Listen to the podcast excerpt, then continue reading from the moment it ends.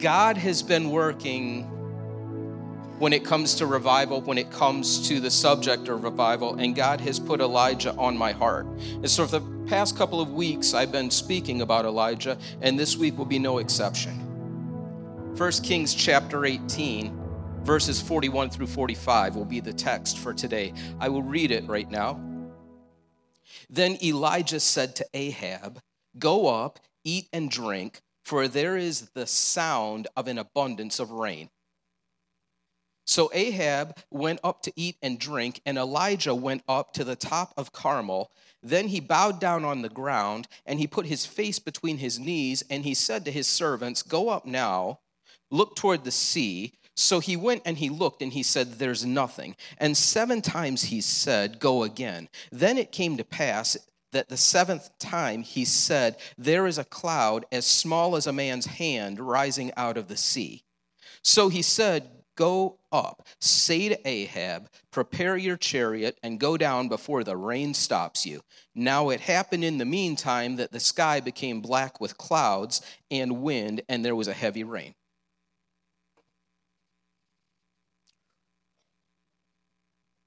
How about a prayer checkup? About some reality. You know, if I just ask you, how's your prayer life right now? How many people would be like, mine is a solid 10 out of 10? I mean, it is like glory of glories, you know, bow before the throne prayer. How many of you would be like, well, it's around a five? It's, it's all right. God obviously wants more, but I'm okay with it. And how many would say, you know, I, uh, out of like a zero to one, like I'm barely moving the needle here in faith? You're somewhere in that. I won't ask you to raise your hands or, you know, sit according to section, according to that. I won't do that to you. But we learn many things from Elijah. We learn many things from this story. But if there's one thing that we learn uh, with certainty, is the power of prayer. He puts on a master class in prayer and how we should pray. In James 5:17 it alludes to this and it tells me that Elijah was a man with a nature just like ours. And he did something. He prayed earnestly that it would not rain, and it did not rain on the land for three years and six months. He was just like us. He had the ability to say, I am a nobody. I cannot make it rain. I can't change weather patterns, but I know someone who can. I know the God in whom I believe, and I know that He is able. He prayed earnestly. It's not a word that we use very often anymore, but how about this word? Boldly. He prayed boldly. He prayed like he was a son of God. Do you pray like you are a son or daughter of the living God? It reminds me of Hebrews, Hebrews 4:16 to come boldly before a throne of grace, it tells me. Come boldly, that I may obtain mercy and find grace in the time of need. Well, here's the deal the same throne that mercy flows from, the same throne that grace flows from, the God that sits there can make it rain, the same God sitting on that throne. Some of you are wondering, God, what's going to happen. See, as a pastor, people ask me things all the time, and sometimes they don't want to say it outright, but the question they're asking is Does prayer really matter? Does prayer help? And you may be like, Oh my gosh, who would ask that in church? You know who would ask that? People who are in places where they are, have their back against the wall and they are wondering, Does prayer work? People like you and me, people like Elijah Bold prayer doesn't mean arrogant prayer. It means that I have the ability to come before my God constantly. I have the ability to come before Him without reservation, without these fancy words, with the confidence to know that He will give me what is within His will. I think about confidence, I think about my children when it comes to Graham. My children have confidence to approach Graham to ask for just about anything. If my kids asked for a baby hippo, it would probably end up at my house that evening. My mom would be like, Well, they wanted a kid. They, they needed a hippo. It's time to tap into some John 14, 13. And whatsoever you will ask in my name, that will I do, that the Father may be glorified in the Son. If you ask anything in my name, I will do it. Why don't we ask? Is it we're afraid that God's going to look bad? Do we not pray for specifics? Maybe for this reason, I'm going to say something, I'm not saying it to make anyone mad. But it's time to quit insulting an all powerful God by asking for general things because we know that if we start stepping out in faith and asking for specifics, it's going to shake up a mediocre walk. That it's easier just to be mediocre and not put yourself out there sometimes. If there's a two word summary of verse 41, it would be it's time. Every week that we've talked about revival, those words have come up. It's time. The dry season is ending. Get ready. Elijah says, I hear something. I hear the abundance. It's the sound of the abundance of rain. The Bible doesn't say that as soon as Elijah begins to speak these words, that the drops begin to fall in faith, I need to speak what my God can do before I feel the rain begin to fall. Because what I hear in the spiritual when it comes to revival is that there is a deluge coming. There is a cloudburst coming. For those of you who are from southern places in the US, there is a gully washer that is coming. It's time to speak it. Here's some boldness. How about the person that's sitting next to you right now that maybe you're married to him, maybe you're good friends with them, maybe it's time for us to turn to the person next to us and to sort of share with them the things that you know that you hear an abundance of rain about. Oh, and you're like, what's that even mean? There are some famine situations in your life, and you've just been enduring that, but maybe it's time that we turn to those people that are closest to us and saying, I hear rain about to come. Specifically, I hear an abundance of grace about to fall. I believe that souls are going to come running to God's altars. I hear an abundance of sobriety in situations where you don't know what to do with that family member. I hear an abundance of romantic love and butterflies in dying marriages.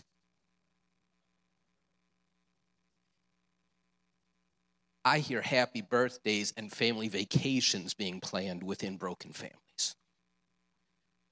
boldness. See, that's what I hear. And it's time for us in faith to begin to step into those places and to begin to speak that. Abundance. It's wild that that word, when you look at these original words that were used for this, it means two things. One is murmuring, and the other one is multiplication. There are times when it feels like we're in the famine where we can't help but murmur. We can't help but say, God, I don't understand. I don't know what's going on. Our faith can take a hit. But if you can hear that sound, sound with confidence of the rain that's going to fall. God's going to begin to multiply the blessings that are going to be in your life. Oh, he heard the sound of an abundance of rain, but he didn't stop praying until the rain began to fall. That speaks to me. It says that he went to the top of Mount Carmel. Why in the world would you do such a thing? It was like a prayer closet on steroids. There are certain people that I follow, and you'd be like, which theologians do you follow? Well, I follow Bear Grylls.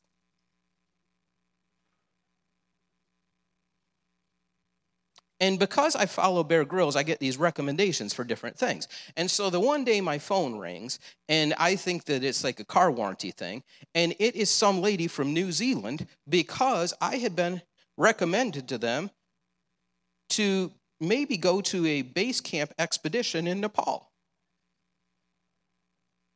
And so I was just, I was talking to her for a while because she sounded so cool, you know, like someone from New Zealand, this accent. It was just so cool. But what's wild about this is thinking of Elijah. If you were to go, like it would end. So, this base camp, there are many different types of environments you'd pass through, but it would end here, and you get to spend the night in these lush surroundings. Check that out. It would be very cold, but you would be at a base camp of Everest, right? But here's the thing so many of us will stop at the base camp experience, but the truth is, God's saying, ascend. Give me this next one. Check this out.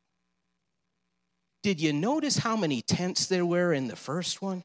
God did not call us to be common. God called us to go up where not many people dare to go up.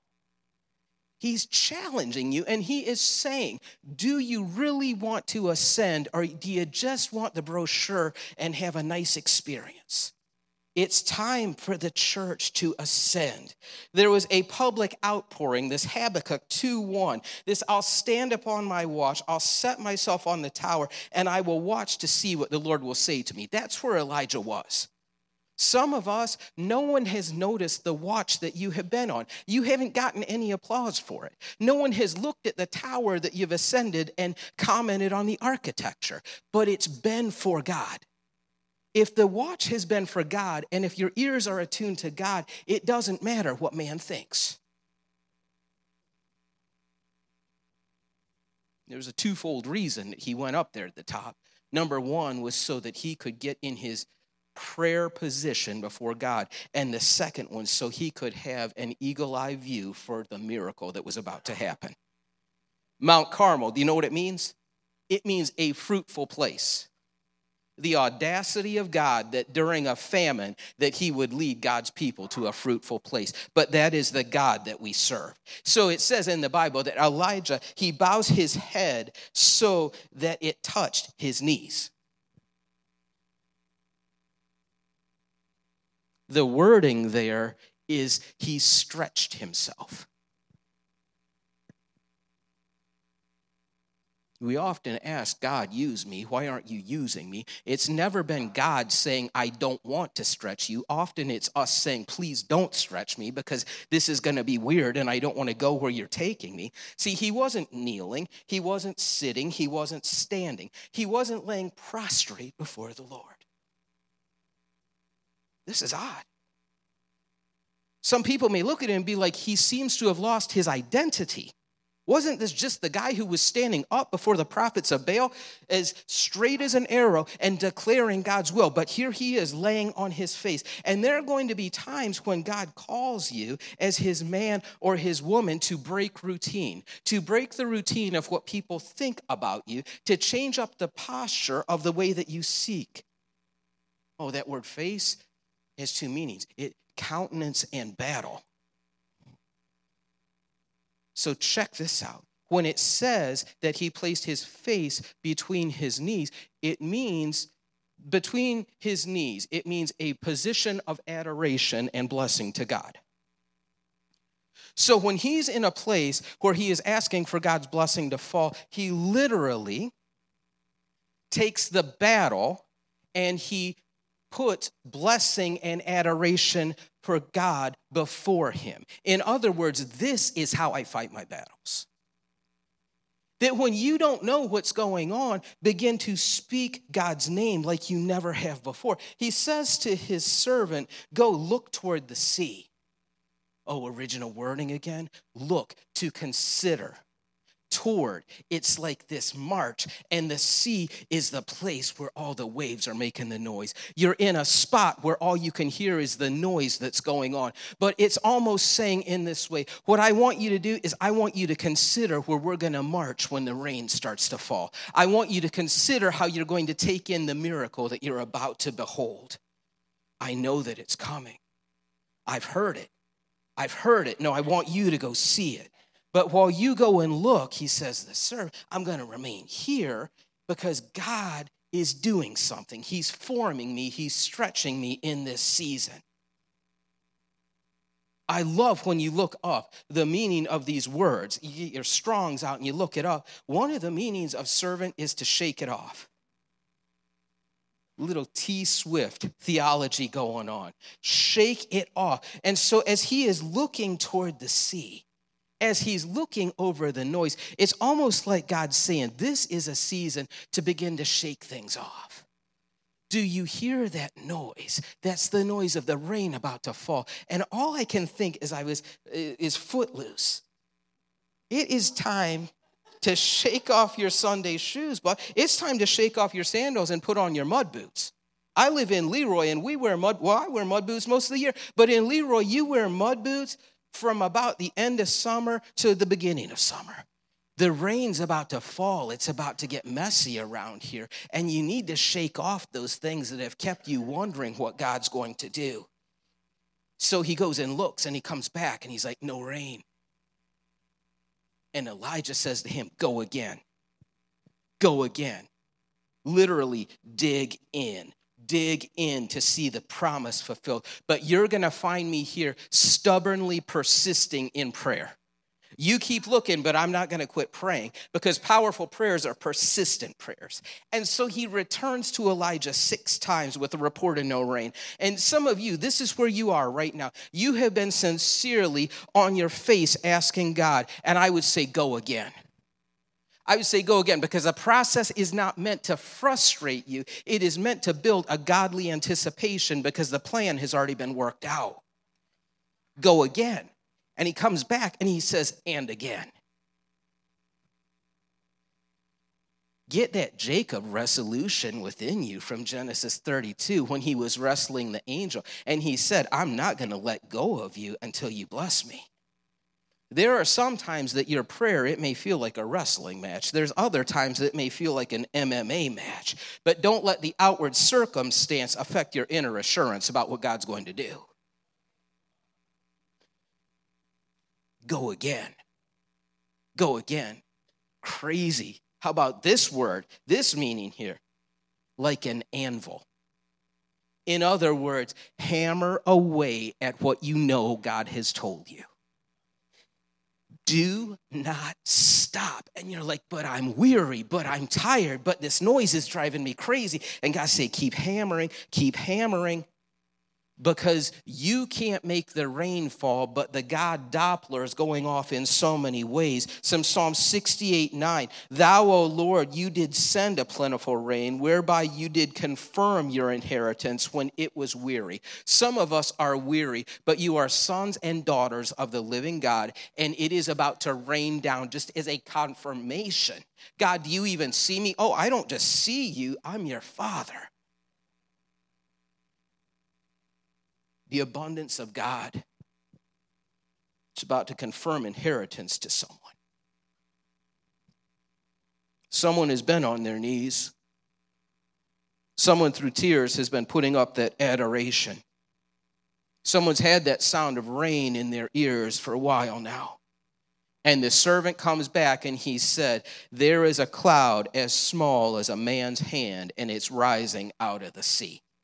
When he said, I didn't see anything before. It meant he didn't even see a speck, but he went back. He went back. And what I love about this is with the climb, when he went back to this, it doesn't say, and he went back deflated because he knew he had been so many times and didn't see anything. He went with the same God resolve and with his eyes wide open because he knew that he knew that God was going to come through. And he says, I see this little cloud oh, it's tiny. Uh, the wording, it's diminutive, but it's thick. Reminds me of that Shakespeare quote though she be little, she is fierce. That's the type of clouds that are on the horizon, church. That's the type of revival that is coming. But here's what's beautiful testimony does not wait for the rain to fall. Hear that hear it again. The God testimony does not wait for the rain to fall.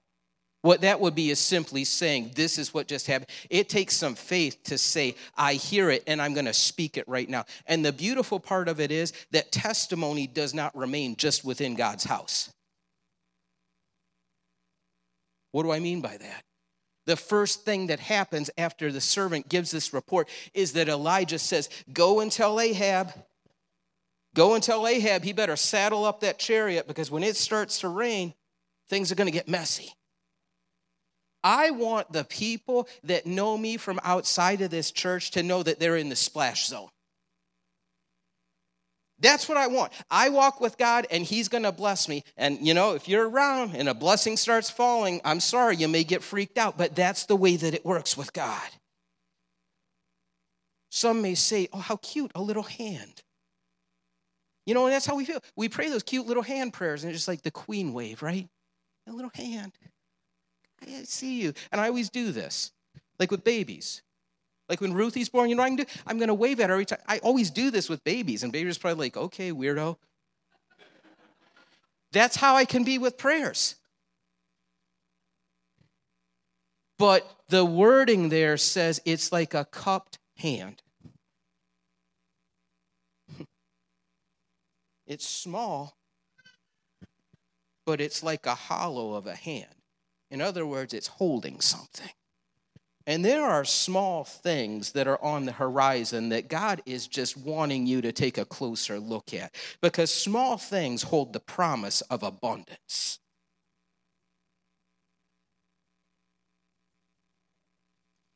Then it came to pass. Oh, I love this wording. In the meanwhile, or on the other side. Faith is moving behind the scenes in the meanwhile. For every parent here that falls asleep crying over their baby that they are praying over, those same prayers, that same faith doesn't go to sleep when you close your eyes. In the meanwhile, it is shaking hell. In the meanwhile, there are angel armies that are surrounding God's own. In the meanwhile, God's about to take us to the other side of those things that we think are insurmountable. On the other side, it says, The sky became black with clouds, the wind blew, and then the rain fell. There's a word that keeps popping up, though. Went in, I was going to tell my wife about it. She's watching one of those datelines, and I didn't want to really dig in too much with her because she's a junior detective and all. That word is ascend. If there is a thread that ties those five verses together, it's this word ascend. And it, it starts this way that when Elijah had gone to Ahab and he said it's about to rain, it says that Ahab ascended. Now, see, when the world ascends, the world ascends in a way. When Ahab ascended, it was to go fill his own belly. When the world ascends, it can be self serving, and there is not God power in the way that the world ascends. Oh, that second ascend, though, is when Elijah ascends Mount Carmel.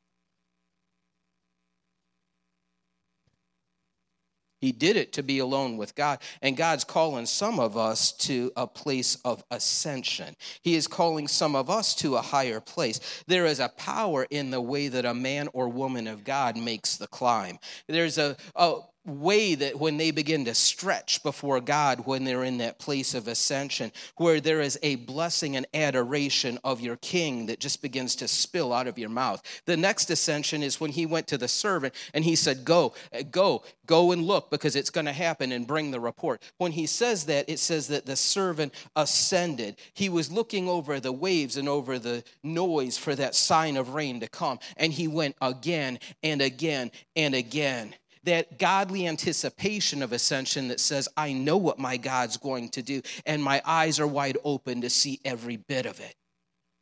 Oh, and that next one, it says that small cloud ascended from the sea.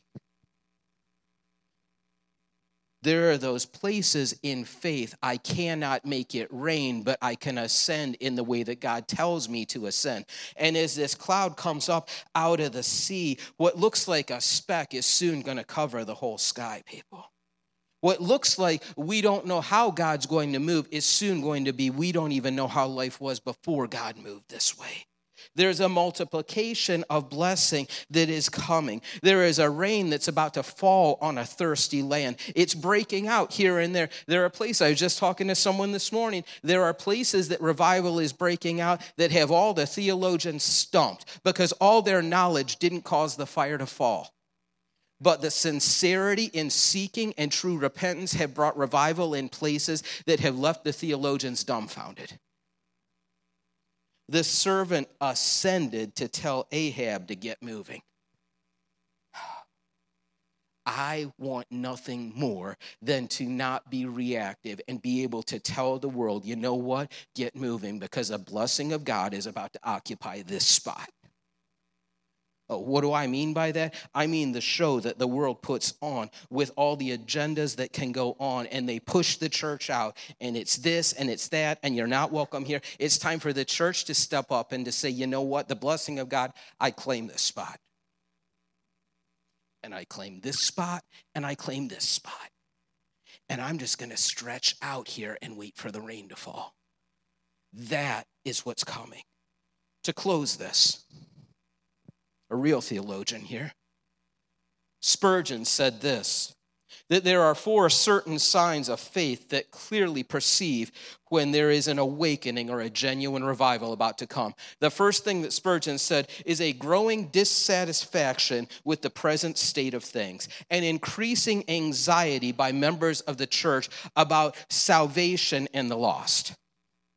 Church, if we want to see revival, it's time for us to stop doing status quo and to get our heart broken for the things that break God's heart. You know, it's time to take these biblical things and to put it into action in a way that we never have before. The second thing Spurgeon said when that anxiety about souls leads us to a place where we are exceedingly earnest in prayer, exceedingly bold in prayer, where we are calling it out in the spiritual in a way that we never have before. A third thing, when ministers begin to turn to one another and say, What shall we do? You know what? I love this. Because for so long, I am so done with churches being like this club and that club and that club and this club. That's not how heaven's gonna be. Newsflash. I am ready for, as ministers, to come together with other ones with broken hearts and seek God and shake heaven. To come up with things and saying, Isn't it wild how we all have our own little budgets for things like that? Why don't we take the land? Why don't we take the land? The time is coming because what we've been doing, it isn't working. And I'm a pastor, so I can say it. Up to this point, revival hasn't happened on our terms it's only going to happen on God's terms.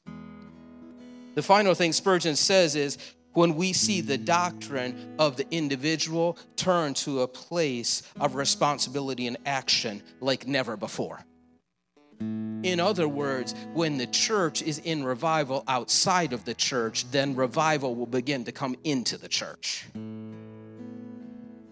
We need to pray to see the promises when revival falls, I want it to fall on me praying for it. I want to be in a state of worship when it starts to rain that I'm like, it's raining, but I'm pressing into God right now. I want to watch the sky fill with the clouds. I want to watch the small things develop into bigger things. The final thing here it said before the heavy rain fell that the wind blew. Oh, that word, wind. That word ruach, that word breath.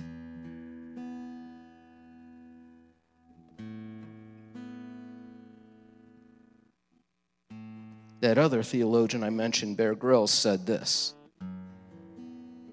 I watch all these shows. He's really good at restarting fires. And there's times when you have to restart a fire where you dig, you dig in to what looks like it's already been burned up, and you take out something that looks like eh, it's still warm. It's still warm. And what happens is he'll, he'll wrap it up in things and he'll put it in his hands and he'll begin to blow on it. And when he begins to blow on it, here's the thing, and here's what's uncomfortable about what God's asking us as a church to begin to do it's to be able to identify things that other people have written off. Uh, just throw sand on it, that's done. Just bury it, just cover it over. But as long as there's breath on this side of heaven, there's life. And it's time to begin it is time to begin to look at situations and pick it up again. Pick it up again. But know that when the breath starts blowing on it, the smoke's gonna get in your eyes the tears are to be falling and you're not to be able to help it. You may cough a little bit. It may be uncomfortable for you. You may not smell the way that you did before because you've done been ruined by what the glory does. And then there's to come a point, and I've seen this with Bear Grylls, that when the flame does come on, that you aren't going to be able to hold it anymore. You aren't going to be able to control it anymore. You're going to have to put it down, and when you do, it's going to spread. That is what the fire of God is about. That is what revival is about.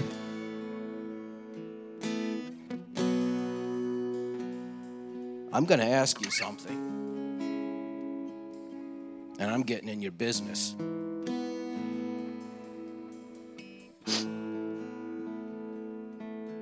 Me preface this by the words, In love, I say this. What have you quit praying for? That you need to pick up again.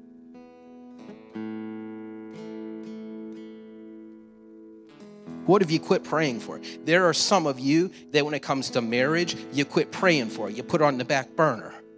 Nope, pray for it. There's some of you that when it comes to family situations, I am done. I've written that person off. Maybe you need to pick it up again. Because in God, their prayer changes things. You cannot change things the way God can change things. Pick it up again and begin to ask God, let your breath blow on this. Begin to bring life to it again because long as there is breath, there is hope. In the name of Jesus, I speak life over dead and dying situations in this house. And again, and again. If you'll stand, please.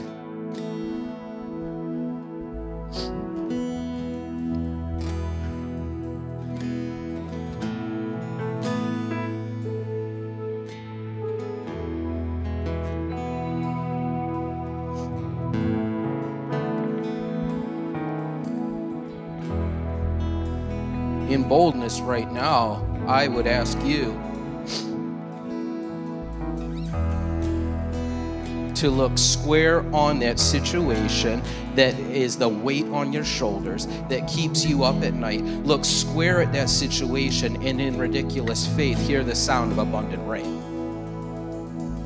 In ridiculous faith, and not to shame anyone, but to say those things that you put down for whatever reason and quit praying about, pick them up pick them up and hold them up. Get ready to stretch into a place that you never have been before because you're about to ascend in God. Let's bow our heads and pray. Father, right now, I speak your life over your people. There is no situation that is impossible for you, there is no famine for which you can't break. You're the God who sent fire from heaven, so how hard would it be for you to send the rain? In this moment, God, I speak life and life abundant to situations. I pray for those that are weary, God, that you would let them know that it's coming. And God, for the revival that is breaking out everywhere, Father, I say, send it here in the name of Jesus.